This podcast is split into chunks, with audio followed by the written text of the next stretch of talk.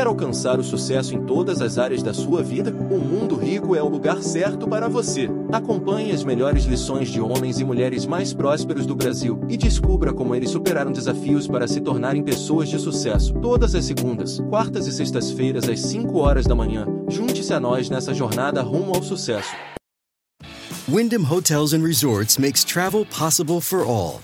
Whether it's the long haulers looking for a great cup of coffee, a roomier rest for the on a whim road trippers, or a place to make summer memories with the whole family. No matter who you are, where you're going, or why, with 24 trusted brands to choose from like La Quinta, Days Inn, and Super 8, your Wyndham is waiting. Get the lowest price at wyndhamhotels.com. Restrictions apply. Visit website for more details. Isn't the point of traveling to get away from it all? To feel the best you've ever felt?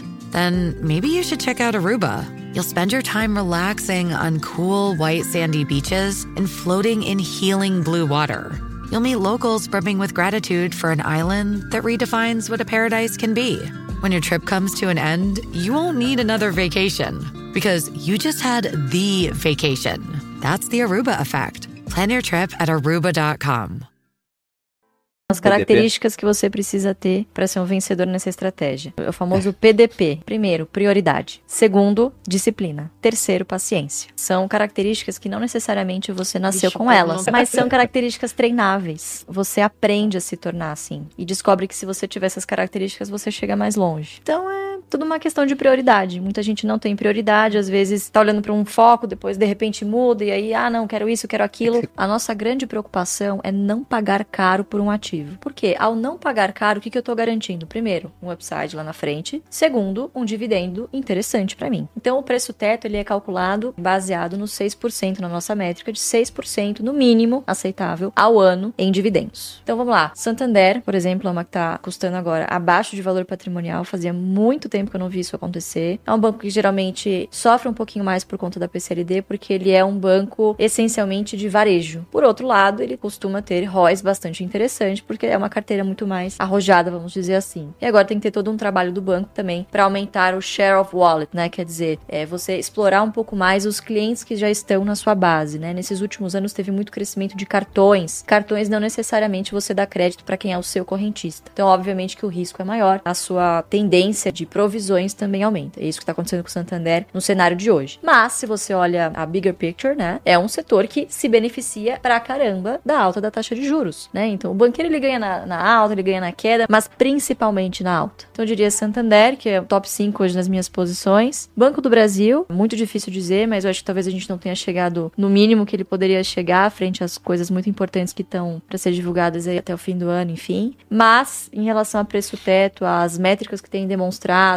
o payout também que tem se comprometido nos últimos anos de 40%, podendo aumentar no futuro, também me leva a crer que é um- uma empresa muito interessante para se olhar no momento, né? Acho que essas duas, assim, para mim são os maiores destaques, por enquanto. Se eu pudesse sintetizar em uma frase muito simples, seria comprar boas empresas a bons preços que paguem dividendos. Boas empresas a gente tem bastante, empresas a bons preços também. Agora, a dificuldade é você encontrar todas essas características ao mesmo tempo. E acho que uma grande ilusão das pessoas é de que isso ocorre quando está tudo muito bem. E é justamente o contrário. As melhores oportunidades ocorrem justamente quando também as boas empresas são precificadas no preço do caos, né? Então, toda vez que o mercado não consegue enxergar pelo menos um pedacinho do que vai ser um futuro muito próximo, ele tende a exagerar no preço. E isso desde que o Barça se conhece por gente. Para vocês terem uma noção, o Ibovespa tem 53 anos de existência, o Barça tem 52 de mercado. Ele literalmente viu de tudo e mesmo assim não conseguiu prever, por exemplo, a catástrofe da pandemia. E acho que essa foi uma grande lição pra gente de que ter uma estratégia é fundamental, porque ali você tinha um monte de gente desesperada dizendo pra você ir para um faça isso, faça aquilo, venda, né? E ele não continuou tirando a soneca da tarde dele, o patrimônio derretendo e ele lá usando o fluxo de dividendos dele pra engordar a carteira dele. Então o dividendo ele não, não serve somente pra te dar essa segurança no futuro, mas ele serve também pra te dar um fluxo de caixa para nesses momentos em que boas oportunidades aparecem, você usa esse fluxo de caixa que vem dos dividendos para obviamente comprar essas boas oportunidades. Então imaginem o tanto de gente que na época estava na bolsa, né? É, 2019, início de 2020 falava assim, bolsa 300 mil pontos, né? Então, assim, era de fato um excesso de otimismo que estava pairando ali e muita gente alavancada. Geralmente, quando você tem um excesso de otimismo, você coloca um dinheiro que não era para estar ali e ele vai para aquela finalidade. Então, infelizmente, muitas pessoas naquele momento tiveram que vender os seus investimentos porque precisaram do dinheiro. E o dividendo vem justamente como esse fluxo para ajudar e manter você na estratégia, né? Porque dá um certo alento você ver ali, pelo menos caindo um dividendo na conta, enquanto seu patrimônio está oscilando, né? Então é uma estratégia bastante defensiva, ela é atemporal e ela pode ser usada em qualquer lugar do mundo. Em qualquer lugar do mundo você encontra boas empresas que pagam bons dividendos, né? Então, acho que esse é o grande segredo da estratégia, o fato dela ser simples e servir para qualquer um. Eu diria que 80% da minha carteira hoje estão em empresas boas pagadoras de dividendo hoje, outros 20% em empresas que serão boas pagadoras de dividendo no futuro, né? Que a gente chama de empresas de oportunidade. Mas em questão de gestão de portfólio, eu acho que cada um tem que olhar para suas finanças pessoais e ver também qual é o percentual ali que cabe também no seu orçamento, qual é o seu perfil de risco. Eu me considero conservadora e quase 100% do meu patrimônio está em bolsa. Então, perfil de risco também é uma coisa muito pessoal. Toda vez que você vê uma narrativa sendo repetida muitas vezes e sendo usada como uma verdade absoluta de que isso vai acontecer, você pode ter certeza que você, se você fizer o contrário, você vai se dar melhor. Você tem mais chances de se dar melhor. Isso é unânime. Sempre acontece isso. Então, todas as vezes que a gente tem algum grande marco, ah, não, eu não vou comprar porque lá na frente vai cair. Geralmente ocorre ao contrário, né? Porque a bolsa antecipa movimentos. Então, se vai ter eleições, poxa, ela já precifica antes, entende? Então, quanto menos você ficar suscetível a esse tipo de achismo, mais fácil você toma uma decisão e melhores preços você pega. Eu acredito sim que é um momento de oportunidade. Obviamente que precisamos ficar alertas pelo que está por vir, né? Não é você fechar os olhos simplesmente e ficar alheio ao que está acontecendo, né? Porque é realmente, na minha opinião, muito grave. Mas isso não vai de maneira alguma mudar a nossa estratégia mudar o nosso comportamento com os nossos investimentos. Porque na nossa experiência, nos últimos 53 anos do Ibov, foi assim. As boas empresas que estão na bolsa se superaram e saíram melhor, por exemplo, nesse período de crise. Quem se sai melhor? A padaria do seu Joãozinho ou a açaí? São empresas consolidadas que têm potencial de repassar a inflação nos seus, nos seus preços, né? Portanto, lucro e dividendos são métricas reais e são excelentes investimentos para você corrigir a inflação, que no Brasil é algo primordial para você quando você está pensando em investir, né? Então, sim, eu acredito que a gente está vivendo mais um dos vários momentos que a gente já presenciou e, de oportunidade.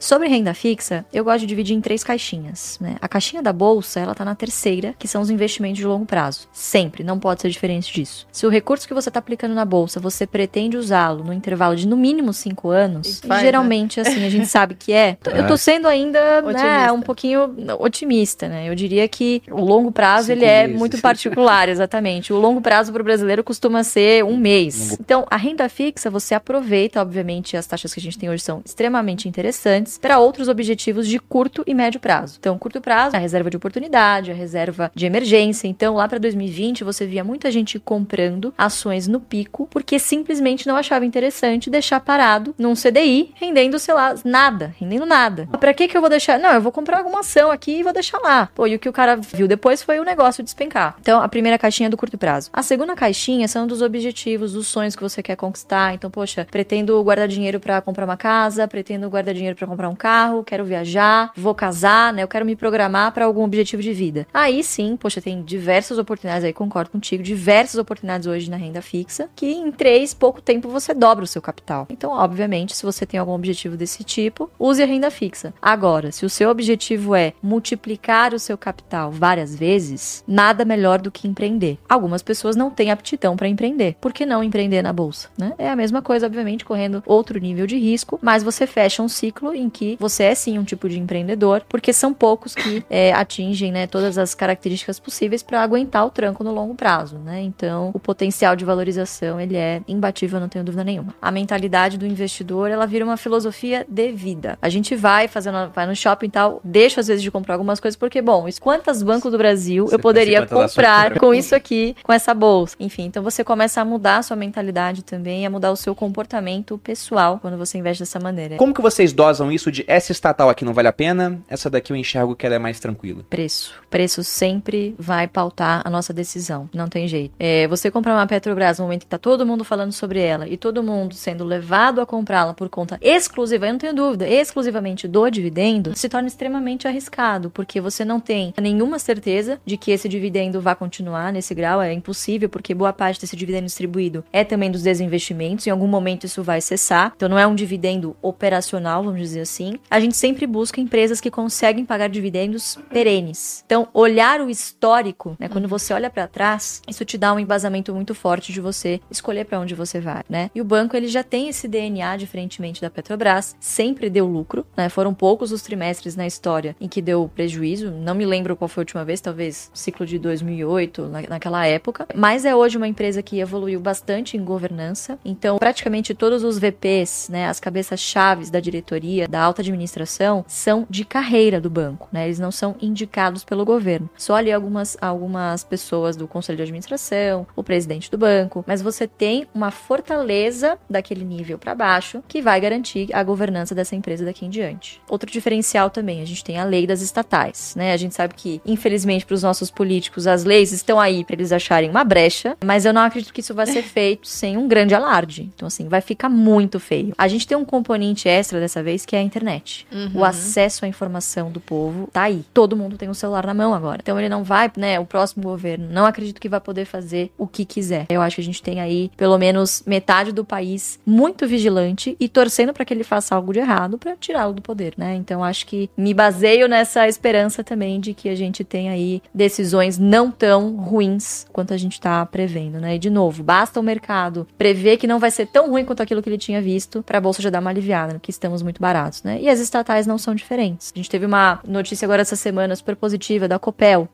né? Então, as, as empresas estatais dos estados, boa parte dos estados ainda tem candidatos ali que são pró-mercado, né? O Paraná é um deles. Então, acho que tudo se resume ao preço e você conhecer, obviamente, a governança dessa empresa, né? A Petrobras é uma empresa que está muito no olho do furacão, né? E combustível é algo muito sensível no bolso do brasileiro. Também. Então, diferentemente do banco, em que, claro, você tem ali o cartão de crédito, você tem aquele componente social do agro, ele, querendo ou não, é mais distante do dia a dia do que uma Petrobras, em que você vai toda semana abastecer o É, seu a carro.